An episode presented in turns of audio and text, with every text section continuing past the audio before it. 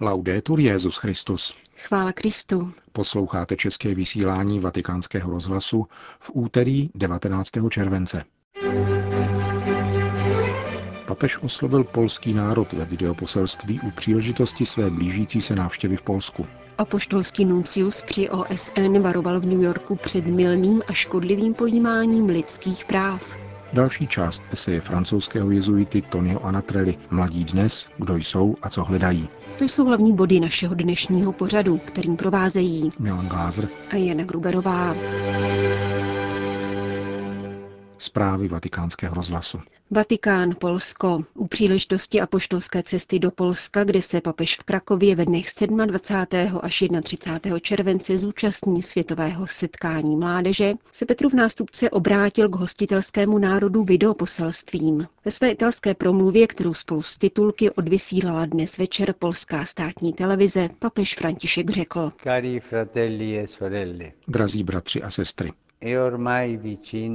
Blíží se 31. světový den mládeže, který mne zve na setkání s mladými lidmi z celého světa, zhromážděnými v Krakově. A zároveň je pro mne milou příležitostí setkat se s drahým polským národem. Všechno bude v tomto svatém roce probíhat ve znamení milosedenství i vděčné zbožné památky na svatého Jana Pavla II., který dal vzniknout Světovým dnům mládeže a vedl polský lid na jeho nedávné historické cestě ke svobodě. Drazí mladí Poláci, vím, že velké krakovské setkání již dlouho připravujete zejména svojí modlitbou. Ze srdce vám děkuji za všechno, co děláte a za lásku, s níž to děláte.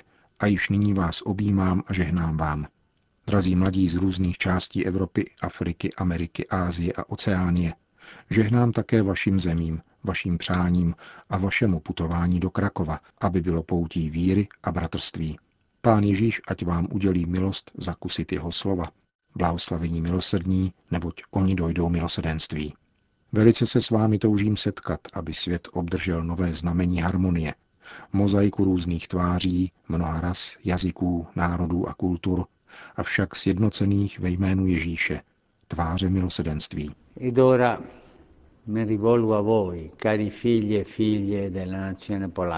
A nyní se obracím k vám, drazí synové a dcery polského národa. Vnímám svoji návštěvu u vás jako velký dar od pána, protože jste lid, který během svých dějin prošel mnoha a někdy velmi tvrdými zkouškami v síle víry a pod ochranou mateřské ruky Pany Marie. Jsem si jist, že pouť do svatyně v Čenstochové bude jakýmsi ponořením do této vyzkoušené víry a přinese mi mnoho dobrého. Děkuji vám za modlitby, kterými připravujete moji návštěvu. Děkuji biskupům a kněžím, řeholníkům a řeholnicím, věřícím lajkům a zejména rodinám, kterým v duchu nesu posynodální apoštolskou exhortaci Amoris Leticia. Morální a duchovní zdraví národa je vidět na jeho rodinách. Proto svatému Janu Pavlu II. tolik leželi na srdci snoubenci, mladí manželé a rodiny. V této cestě pokračujte. E Drazí bratři a sestry, posílám vám toto poselství jako záruku svojí lásky. Zůstávejme spojeni v modlitbě a naviděnou v Polsku. Končil papež František videoposelství k polskému národu a k účastníkům světového setkání mládeže v Krakově, kam se vydá za týden. Za zmínku stojí, že papež Bergoglio navštíví Polsko poprvé v životě. New York. Autentická lidská práva jsou nezadatelná, řekl stálý pozorovatel apoštolského stolce při OSN v New Yorku. Arcibiskup Bernardito Auza zdůraznil, že lidská práva jsou společným pokladem lidstva a vyžadují všeobecnou úctu a ochranu byla kodifikována Všeobecnou deklarací Organizace spojených národů před takřka 70 lety a v mezinárodních smlouvách před 50 lety. Vatikánský diplomat varoval před takzvanými novými lidskými právy, jejichž požadavky bývají vznášeny poslední dobou. Jde o takzvaná práva na potrat, eutanázii či manželství osob téhož pohlaví, která autentickým lidským právům výslovně odporují. Arcibiskup Auza vystoupil 13. července na půdě OSN během diskuze věnované lidským právům. Upozornil, že tato diskuze probíhá v obzvláště bouřlivé době, kdy jsou různými způsoby na celém světě lidská práva porušována. V ozbrojených konfliktech hynou civilisté, obchoduje se s lidmi, dospělými i dětmi, aby byli podrobeni otrocké práci, sexuálnímu vykořišťování nebo aby jim byly odebrány tělesné orgány na transplantaci. Jsou přímo pronásledovány anebo přímo vyvražďovány etnické a náboženské menšiny. Stovky milionů lidí riskují život, aby utekli před pronásledováním či extrémní chudobou.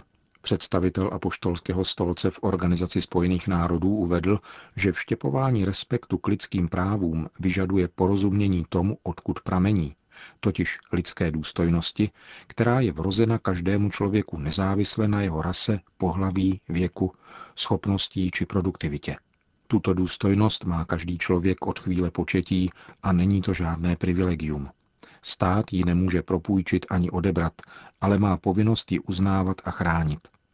Arcibiskup Auza zmínil často se vyskytující termín nová lidská práva, která bývají vznášena poslední dobou a zásadně vybočují z rámce onoho pojetí lidství, na kterém stojí Všeobecná deklarace lidských práv i zmíněné mezinárodní smlouvy. Výraz lidská práva, podotkl vatikánský diplomat, je třeba užívat přesně a uváženě, protože jinak se stanou pouhým rétorickým šuplíkem na všechno – a takovýto přístup diskredituje a podkopává samotný pojem lidských práv, prohlásil arcibiskup Bernardito Auza na půdě OSN v New Yorku. Konec zpráv.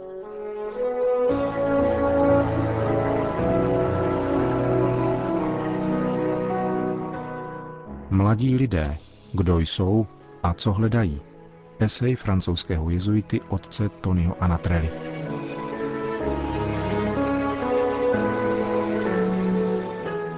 Soudobé psychologické směry jsou ovlivňovány sociálními reprezentacemi, které se zaměřují na neuspořádaný citový a sexuální život. Vyjadřování citu musí být bezprostřední, jako třeba telefonát anebo připojení k internetu, aniž by se musel ctít smysl pro budování vztahu a jeho lhůty. Také sdělovací prostředky a film podávají sexualitu jako cosi lehce přístupného, okamžitého a přimíseného. Někteří mladí lidé jsou rovněž ovlivněni odlukou nebo rozvodem svých rodičů, které vtiskly do jejich psychického života nejednotnost, nedostatek důvěry v druhého člověka a někdy také v budoucnost. Dnešní osobnosti si nárokují autonomii, avšak zároveň se neumí odloučit od předmětů svého dětství. Problém se přináší na lidi, se kterými se rozcházejí, jakmile se vyskytnou nesnáze. Tito mladí lidé mají paradoxně strach z odmítnutí a potřebu ujišťovat se o svém obraze, který jim vysílají druzí. Tento postoj je výsledkem rozvráceného rodinného života, který se šíří západem.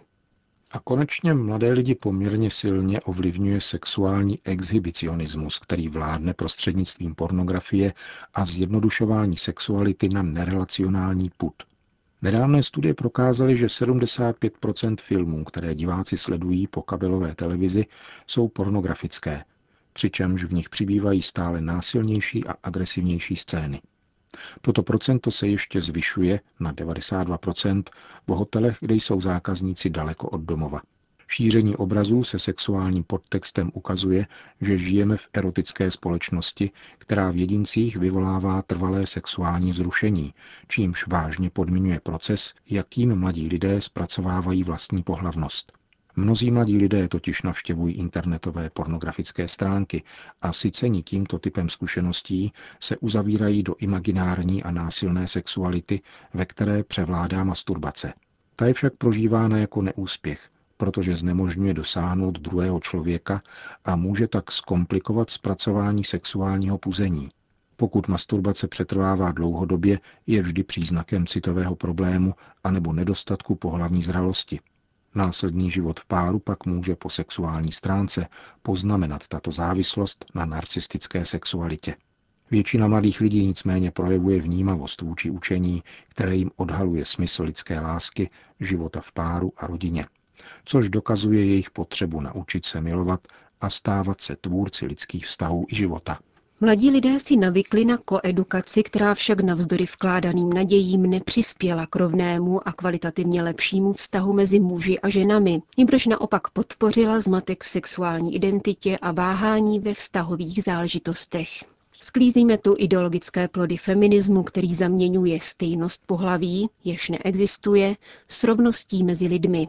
Severoamerický feminismus spolu s Bevoárovou vyzývají k nenávisti vůči mužům a k odmítání plození, čímž podnítili puritánství a nové zábrany, které sebe menší gesto, slovo či pohled vykládají jako pokus o sexuální útok a obtěžování, neli přímo znásilnění.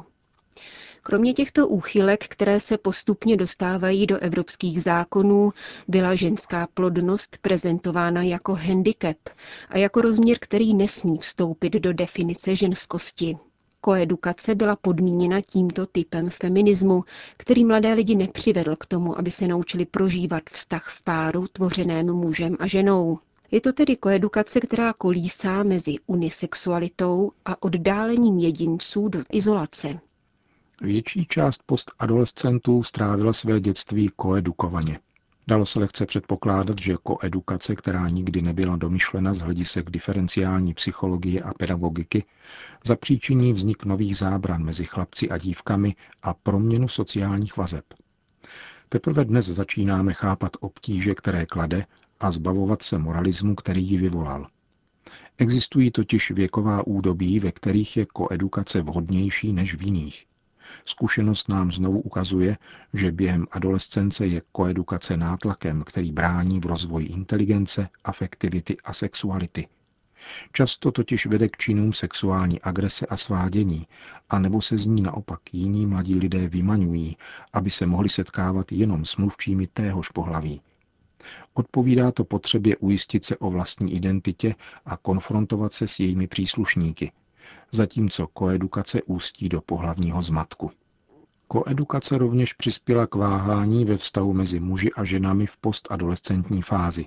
Stejně tak paradoxně podpořila život ve svobodném stavu a formy reaktivní homosexuality. Jejich cílem je odlišit se od druhého pohlaví a ujistit se o vlastní pohlavní identitě.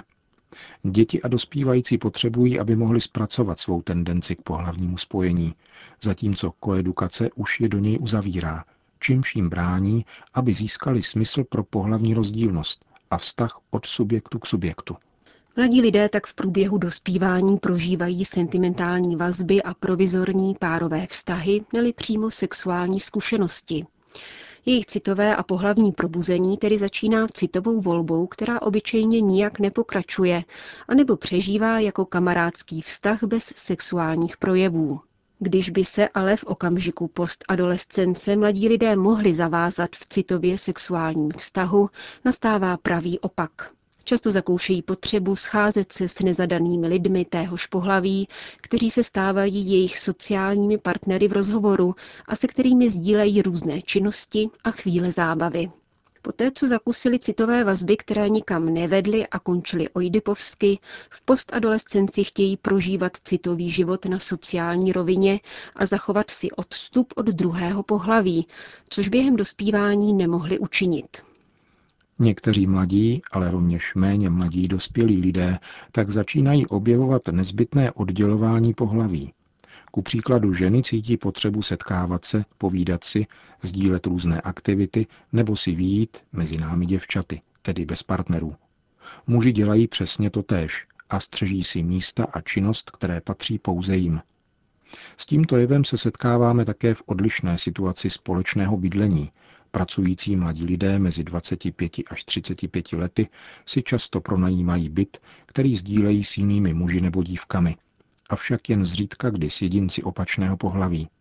Je proto důležité, aby se jak muži, tak ženy mohli strukturovat ve své příslušné identitě, o což by se výchova měla starat už od dětství.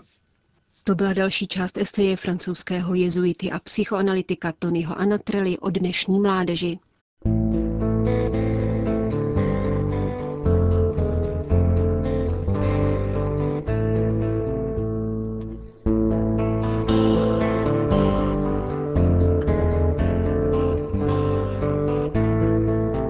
Končíme české vysílání vatikánského rozhlasu. Chvála Kristu. Laudetur Jezus Christus.